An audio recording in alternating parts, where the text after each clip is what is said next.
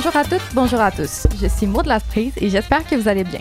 Vous écoutez aujourd'hui l'épisode numéro 2 de la quatrième saison de Versus, le balado de la revue de droit de l'Université de Sherbrooke. Aujourd'hui, j'ai le plaisir d'être entourée de Catherine Balogne. Salut Maude, ça va bien toi? Oui, merci. Et aujourd'hui, nous recevons Maître Xavier Lyonnais, candidat à la maîtrise en droit et professeur Catherine Rossi de l'Université Laval. Alors, d'où que vous soyez, je vous souhaite la bienvenue à Versus. Donc, euh, Catherine, pourrais-tu nous présenter les deux invités qu'on reçoit aujourd'hui? Oui, comme tu le disais, Maître Xavier Lyonnais, candidat à la maîtrise en droit, et professeur Catherine Rossi, professeure titulaire de l'École de travail social et de criminologie de l'Université Laval, euh, font, font partie de l'équipe interdisciplinaire de co-auteurs derrière l'article La mise en œuvre du programme de mesures de rechange général pour adultes au Québec, premier résultat après 19, 19 mois d'implantation du projet pilote. Ils ont collaboré avec Julie Desrosiers, professeure à la faculté de droit de l'Université Laval, Vicky Brassard, candidate au doctorat en travail social, Laurence Marceau, candidate à la maîtrise en criminologie, Alexandre Bellan-Wallette, candidat à la maîtrise en criminologie. Donc, euh, cette équipe est affiliée au Centre de recherche appliquée et interdisciplinaire sur les violences intimes, familiales et structurelles de l'Université Laval.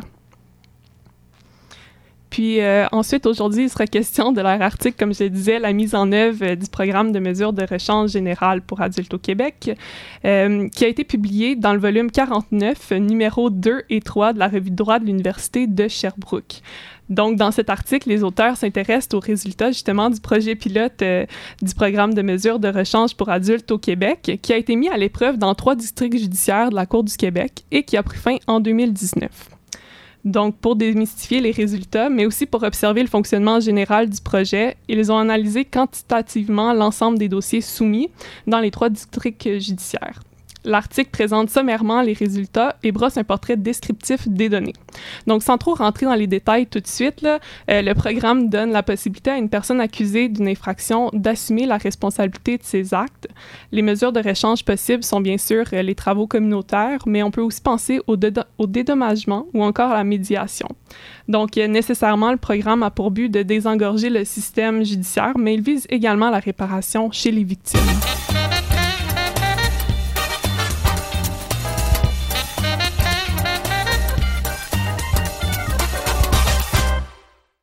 Donc, euh, Mike Lyonnais, professeur Rossi, merci beaucoup d'être avec nous aujourd'hui. On est très contente que vous ayez accepté euh, l'invitation. Bonjour. Bonjour à vous. Donc, euh, on va commencer tout de suite dans le vif du sujet pour avoir le temps de couvrir le plus de choses possible dans le temps qui nous est imparti. Dans le fond, pour débuter, j'aimerais ça vous demander est-ce que ça serait possible de nous expliquer sommairement la différence entre la non-judiciarisation et la déjudiciarisation, qui sont deux concepts euh, qui sont abordés quand même euh, tôt euh, dans votre article? Oui, sans problème. En effet, c'est deux concepts qui sont vraiment essentiels pour, pour comprendre le, programme de mesures de rechange que je vais appeler tout au long de, de l'entrevue le PMRG donc le programme de mesures de rechange générale pour adultes, euh, qu'on appelle euh, de façon plus simple le PMRG. Donc, c'est vraiment des concepts essentiels qui, par contre, n'ont pas de définition officielle. Euh, il y a tellement d'interprétations possibles pour ces deux concepts, il y a tellement de programmes qui s'y rattachent que c'est difficile de vraiment dire voici la définition du concept de non-judiciarisation et voici la définition du concept de déjudiciarisation. Donc, pour nous, on a vraiment arrêté, euh, pour les fins de l'article, pour les fins de la recherche, on s'est arrêté à une définition, euh, somme toute, assez simple.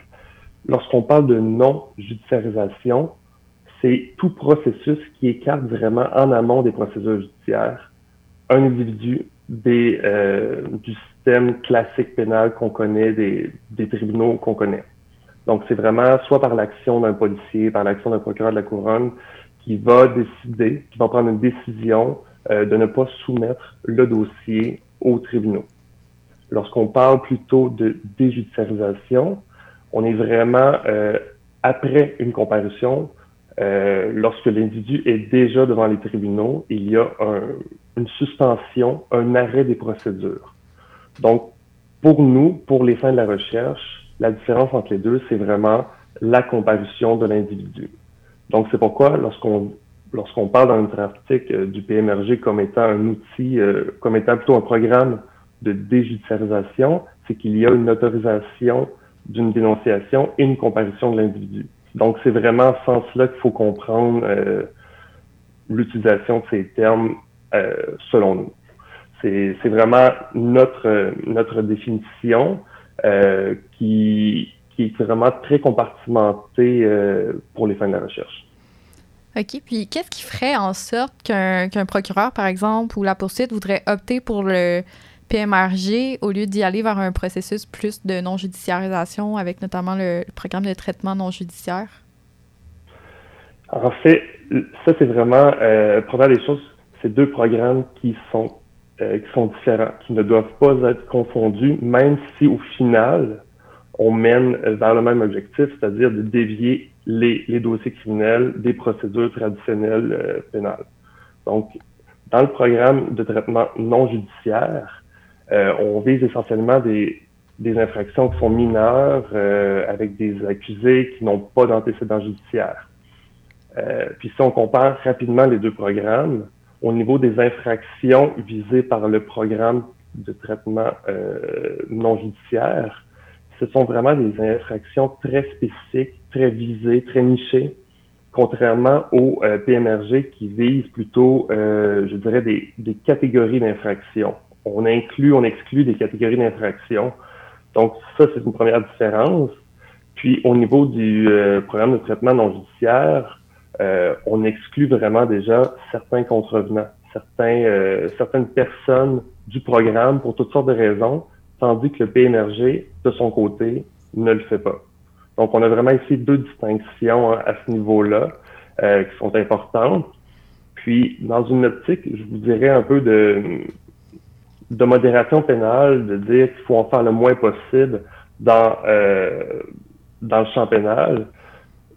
Pour nous, on conçoit le programme de mesures de rechange comme une étape, euh, je vous dirais, subséquente. Je le mets en guillemets parce que c'est pas vraiment des étapes, là, vous comprendriez, vous comprendrez bien, mais c'est vraiment, euh, ils doivent pas être confondus. Le PMRG ne doit pas remplacer le programme de traitement non judiciaire. Donc, il doit y avoir une première évaluation, savoir est-ce que, est-ce que le dossier peut entrer euh, dans le programme de traitement non judiciaire. Si c'est pas le cas, est-ce qu'il peut faire l'objet d'une mesure de rechange? Donc, c'est, c'est ça, je vous dirais, les, les principales distinctions au niveau des deux programmes. Que je pourrais rajouter euh, à ce que mon, collègue vient de dire, mais cette fois peut-être en sortant d'un point de vue strictement juridique et en, allant davantage euh, euh, prendre en considération l'intérêt social de la coexistence de ces deux types de procédures. Dans le traitement non judiciaire des infractions, euh, on s'occupe essentiellement de l'infracteur et de son geste à lui. Et ça vient un peu socialement donner l'idée, alors pas nécessairement d'une seconde chance en tant que telle, euh, mais d'un regard un peu particulier euh, sur quelqu'un qui aurait pu déraper en faisant quelque chose de vraiment pas trop grave sans avoir vraiment des conséquences sociales ou autres. Le programme de mesure de rechange, dans l'absolu, il pourrait arriver en fait qu'on retrouve certains types d'infractions qui se ressemblent dans les deux. Donc, se poserait la question à ce moment-là de savoir pourquoi est-ce qu'on a envoyé un dossier en entre guillemets déju, comme on l'appelle vulgairement, ou pourquoi est-ce qu'on le réfère au PMRG. Et toute la réponse à cette question, elle est vraiment dans l'entrée euh, d'un nouveau paradigme dans ce PMRG qui s'appelle la justice réparatrice et qui se concentre sur la réparation des torts ou aux victimes ou à la collectivité. Et cette forme de réparation, elle n'est pas prise en compte dans un programme de déjus traditionnel où on est concentré sur le seul infracteur. Donc, si vous voulez, dans le, un cas de déjus, c'est quand on veut vraiment, en gros, hein, c'est un peu donner une seconde chance ou en tout cas faire, faire euh, euh, faire preuve de modération euh, et de célérité dans, dans le traitement d'une infraction. Tandis que dans l'autre côté, on a vraiment une volonté euh, de réparer, donc de faire en sorte que la mesure qui va être donnée et le traitement qu'on va réserver à l'infracteur, ça corresponde aux attentes des victimes potentielles et aussi, pas uniquement, aux attentes de la communauté et du grand public. Je vous donne un exemple typique, un petit vol dans une épicerie euh, demain matin, un vol d'un de, morceau de pain ou d'un morceau de fromage, peu importe. C'est quelque chose qu'on très facilement un, professionnel du droit et puis même l'épicerie pourrait très très bien pardonner en disant rends-moi le morceau de pain et on n'en parle plus ou qu'on verrait très très bien traité en déjus. Cela étant dit, euh, le même vol, mais à une autre personne, même si c'est un tout petit objet, même si c'est juste votre stylo, etc., peut engendrer d'autres formes de conséquences pour les victimes. Et à ce moment-là, si on envoie tout en déjudiciarisation, ça peut donner un sentiment d'impunité, de frustration, ou passer aussi un mauvais message social selon lequel euh, certains crimes sont complètement euh, non punis, etc. Donc, de pouvoir jouer avec ces deux programmes, ça nous donne un éventail de réponses juridico-sociales qui est quand même extrêmement intéressant. Oui, c'est vraiment intéressant ce nouveau paradigme-là que vous évoquez de justice réparatrice. Mais euh, une question que je me demandais, c'est est-ce qu'on est en train, par cette voie-là, d'assister à un rapprochement entre le droit criminel et le droit civil qui, typiquement, on, les, on les divise quand même selon la différence. On veut punir quelqu'un versus on veut réparer un préjudice qui a été causé? Puis là, est-ce que cette limite-là est en train de se flouter un petit peu, d'après vous? C'est une question extrêmement intéressante. Puis je vous remercie de la poser parce que c'est rare qu'on la pose. Et or, c'est de, très loin, je pense, la question la plus fascinante de, l'émergence de la justice réparatrice dans le débat. Donc, je vous félicite aussi pour ça. Alors, la réponse est non. Euh, le droit civil et la justice réparatrice sont deux choses extrêmement euh, différentes, euh, même si dans les deux cas, ça revient à enlever le focus sur le seul infracteur et à le mettre sur la partie lésée. En matière euh, civile, on parle de préjudice. Le préjudice, il est cristallisé, c'est-à-dire qu'il y a quelqu'un qui va le définir, souvent un expert, par exemple un juriste, on ou la jurisprudence tout simplement. On évalue un préjudice euh, et on le, on, le, on le détermine. C'est-à-dire la victime arrive, elle, de son côté, avec une liste de souffrances, d'attentes, d'émotions, parfois légères, parfois énormes. Euh, et nous, en droit civil, on vient ranger ces, ces attentes-là, on en enlève plein, on va en conserver deux, trois, on les renomme et on les quantifie. Et à la lumière de cette quantification, on va avoir une réponse la plupart du temps ou indemnitaire ou compensatoire immédiate. D'accord? Tu as perdu ton stylo qui t'a été volé, je te compense de temps ou je t'indemnise de temps. Puis généralement, c'est vos assurances privées en plus qui vont faire ça, donc on n'est même pas dans le droit civil. La justice réparatrice, c'est quand on arrête de parler de préjudice et qu'on commence à parler d'attente de conséquences du crime qui vont immensément au-delà du seul préjudice qu'on a nous-mêmes quantifié. Les attentes, c'est subjectif, ça change, ça implique énormément d'émotions et ça vient aussi mettre en évidence certaines choses qui sont complètement délaissées par le droit. Je vais parler de la dette d'honneur, la dette symbolique. Par exemple, je vole votre stylo versus je vole le stylo qui est la seule chose que vous avez conservée de l'héritage d'un grand-parent que vous adoriez ou un stylo qui a une valeur symbolique énorme et dont le remboursement n'a aucun poids pour vous parce que c'est la valeur symbolique du vol euh, qui, qui, qui vous préoccupe. Et donc ça, le droit ne peut pas faire ça parce que si on fait jouer au droit cette espèce de rôle de compensateur social, on le dévie complètement de sa mission qui est l'équité sociale. D'accord?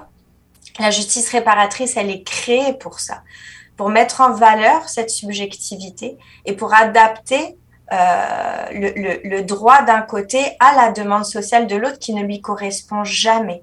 Donc on pourrait imaginer un infracteur qui fait un crime relativement grave, admettons un vol de 4 999 dollars, et une victime qui pourrait lui dire, regarde, garde-le, l'objet que tu m'as pris, mais, mais dis-moi pardon, fais-moi des excuses, j'aime pas le mot pardon, hein. Mais puis je, veux juste voir que tu regrettes ou tu es vraiment conscient que tu me l'as volé à moi.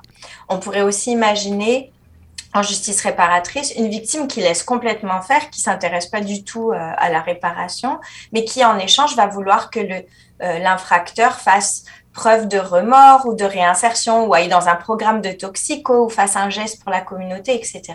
Et la justice réparatrice, c'est aussi une réparation qui est possible pour la communauté. Et c'est pour ça qu'on va aller chercher d'autres mesures comme ce qu'on va appeler bêtement les travaux, etc., mais qui est essentiellement un service à la communauté, qui est une manière pour l'infracteur de s'engager pour le bien public et de le faire publiquement aussi. Donc, pour vous expliquer simplement, il ne suffit pas à un infracteur de montrer qu'il veut faire un geste vers la communauté. Il faut que la communauté accepte ce geste. Et c'est tout le problème qu'on a dans le monde de la réinsertion. Si vous passez euh, des années dans un système et que vous payez votre dette, des fois la communauté, elle veut pas plus vous avoir parmi elle à la sortie. La justice réparatrice, c'est exactement ça qu'elle fait de différent par rapport au droit civil. C'est qu'il ne s'agit pas de payer votre dette, il s'agit de faire un geste de réparation qui va être accepté de l'autre côté et on travaille vraiment des deux bords euh, dans une optique vraiment de, de retour, si vous voulez, à une forme de, de, de bien vivre ensemble. Voilà. C'est super. On va continuer à creuser cette idée-là un petit peu de la position des victimes euh, dans, le, dans le, le, processus de mesure de rechange. Pour l'instant, on va juste prendre une courte pause, puis on vous revient euh, dans quelques secondes.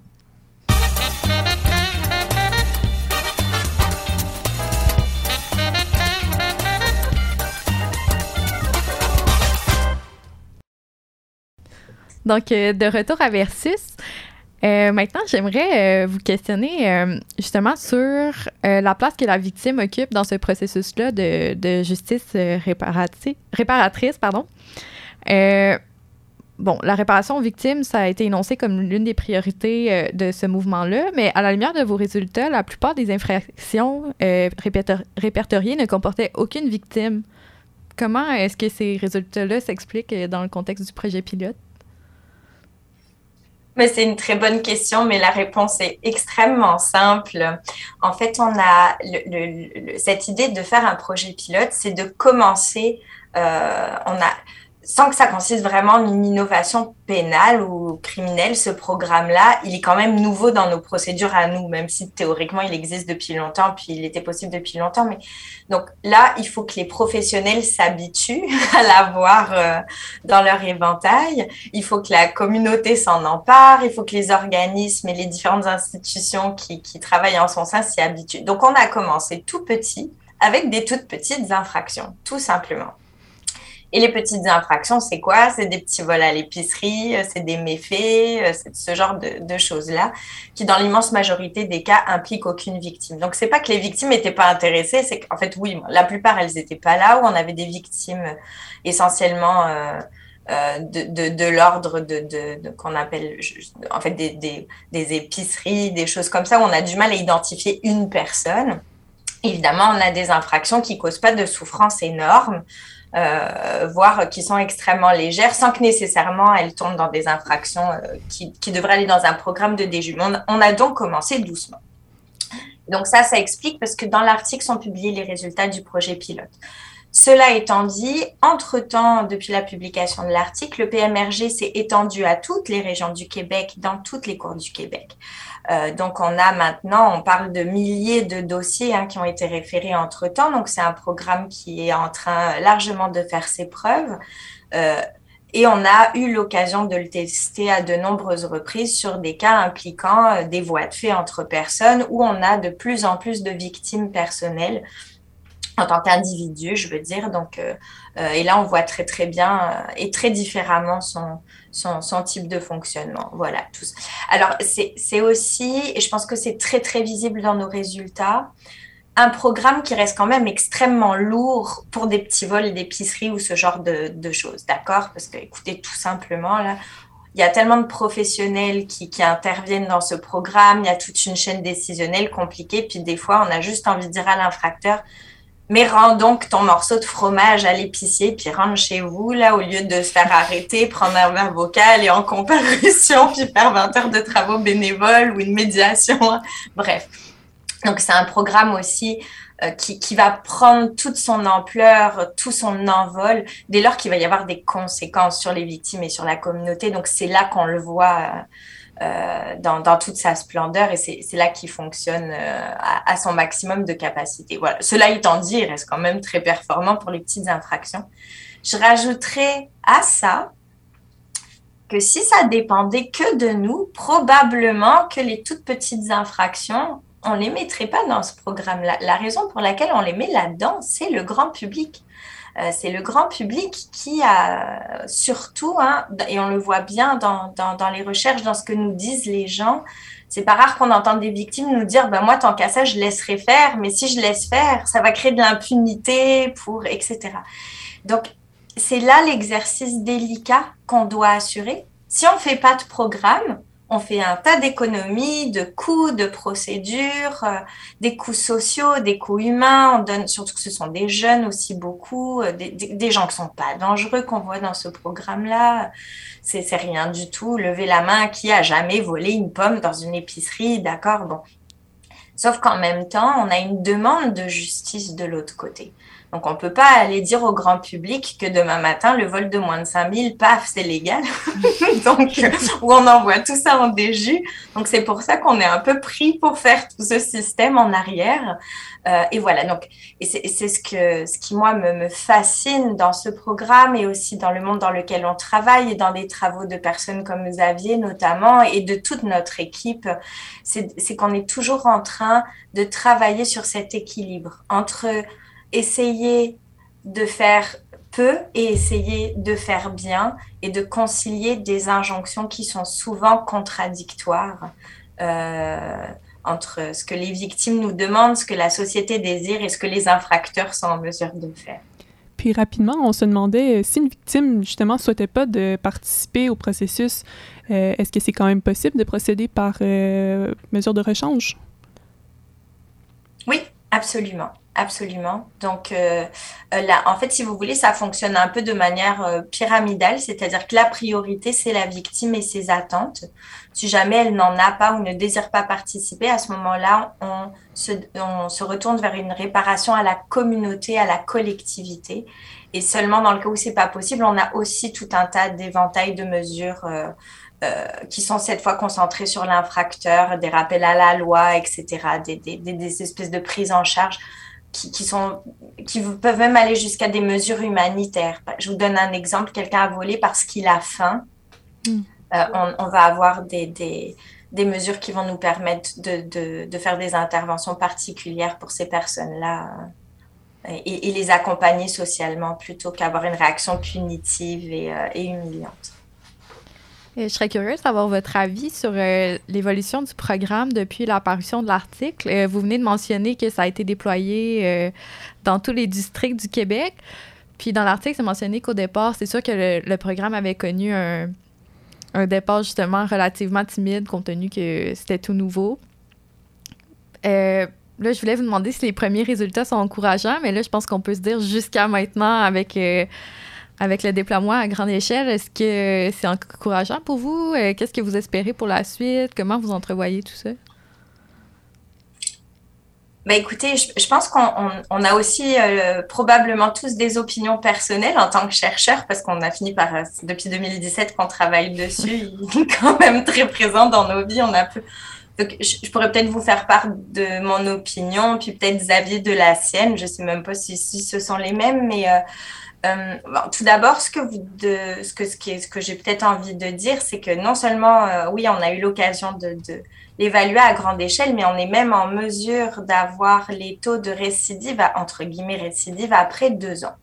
C'est-à-dire que comme on a eu la chance d'avoir accès à l'ensemble des dossiers qui ont été référés au programme depuis le jour 1 et qu'on peut retourner dans le plumitif, voir la trajectoire des personnes, on calcule à la personne près euh, tout, enfin, on a regardé tous les dossiers qui ont terminé le programme et pour lesquels deux ans complets se sont, euh, euh, se sont, se sont déroulés et on a regardé tout simplement qui s'est fait réarrêter. Alors, je vais pas vous donner le taux exact de entre guillemets récidive parce que c'est un peu la punch de l'année puis on attend de la publier.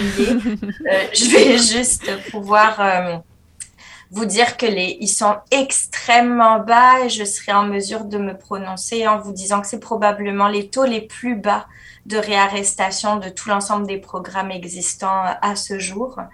Euh, et c'est même, euh, c'est même un, à ce point impressionnant que près d'un tiers des accusés référés au programme avaient des antécédents judiciaires et on est très en dessous de 10% de récidive, vraiment en dessous.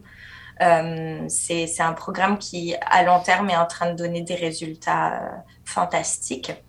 voilà, mais comme je vous dis, euh, il donne surtout de bons résultats quand les crimes sont un peu plus euh, engendrent des rapports interpersonnels. Voilà, c'est quand même pas la chose la plus efficace pour le vol d'épicerie, pour être honnête. mais bon, ça veut pas dire qu'il marche pas non plus. Mais euh, mais voilà, donc euh, et oui, et de mon côté, juste pour terminer, moi, ce, que j'espère, c'est qu'à terme, on puisse l'étendre à des formes de criminalité beaucoup plus graves et carrément en matière de, de crimes interpersonnels. Et, et, on est en train de, de, de, de travailler ou à, à, ce genre de chantier ou à l'exploration des possibilités qui s'offrent à nous. Euh, euh, pour justement pouvoir mettre en valeur tout le rôle des victimes dans, dans ce programme. Et Xavier, euh, si tu veux nous dire euh, oui, ce que tu en En fait, de mon côté, je partage euh, également l'avis de Catherine parce que c'est un programme qui peut-être avait bon, avait certaines appréhensions, les, acteurs principaux, les avocats, tous les avocats, les juges, la société en général avaient peut-être des, des appréhensions, des réticences envers le programme au départ parce que c'était nouveau, c'était quelque chose qui était quand même nouveau pour les adultes, parce qu'il faut, faut, se rappeler qu'au Québec, pour les adolescents, il y a vraiment un système à part puis qui est qui est en marge depuis euh, des, des, décennies, disons. Euh, mais au niveau des adultes, il y avait certaines appréhensions. Puis là, on voit justement que ça fonctionne et que ça fonctionne même très bien, que les, les, les retours autant des accusés, des victimes, des professionnels qui participent au programme euh, sont très positifs. Il y a vraiment quelque chose qui se passe avec ce programme-là. Puis moi, je suis vraiment l'un de ceux qui pensent que le programme devrait être élargi à beaucoup plus d'infractions, comme Catherine le disait c'est un programme qui est, euh, qui est très avantageux pour la société, pour les victimes, pour les accusés. Euh, donc, à ce niveau-là, moi, j'espère que dans un avenir assez rapproché, il y aura plus d'infractions admissibles, qu'il y aura moins de barrières, moins de limites au niveau euh, de la discrétion du procureur. Mais c'est super, c'est vraiment agréable de voir cet enthousiasme-là que vous nous partagez à propos de ce programme. Puis on, on va suivre ça de près parce que d'après ce que vous nous dites, on devrait avoir des nouvelles euh, ou du moins en entendre de plus en plus parler euh, dans les prochains euh, mois et années. Donc, Maître Lyonnais, professeur Rossi, c'était tout le temps qu'on avait malheureusement, mais c'était super intéressant de discuter avec vous. Donc, merci beaucoup encore une fois d'avoir accepté l'invitation. Merci à vous. Oui, merci de nous avoir reçus.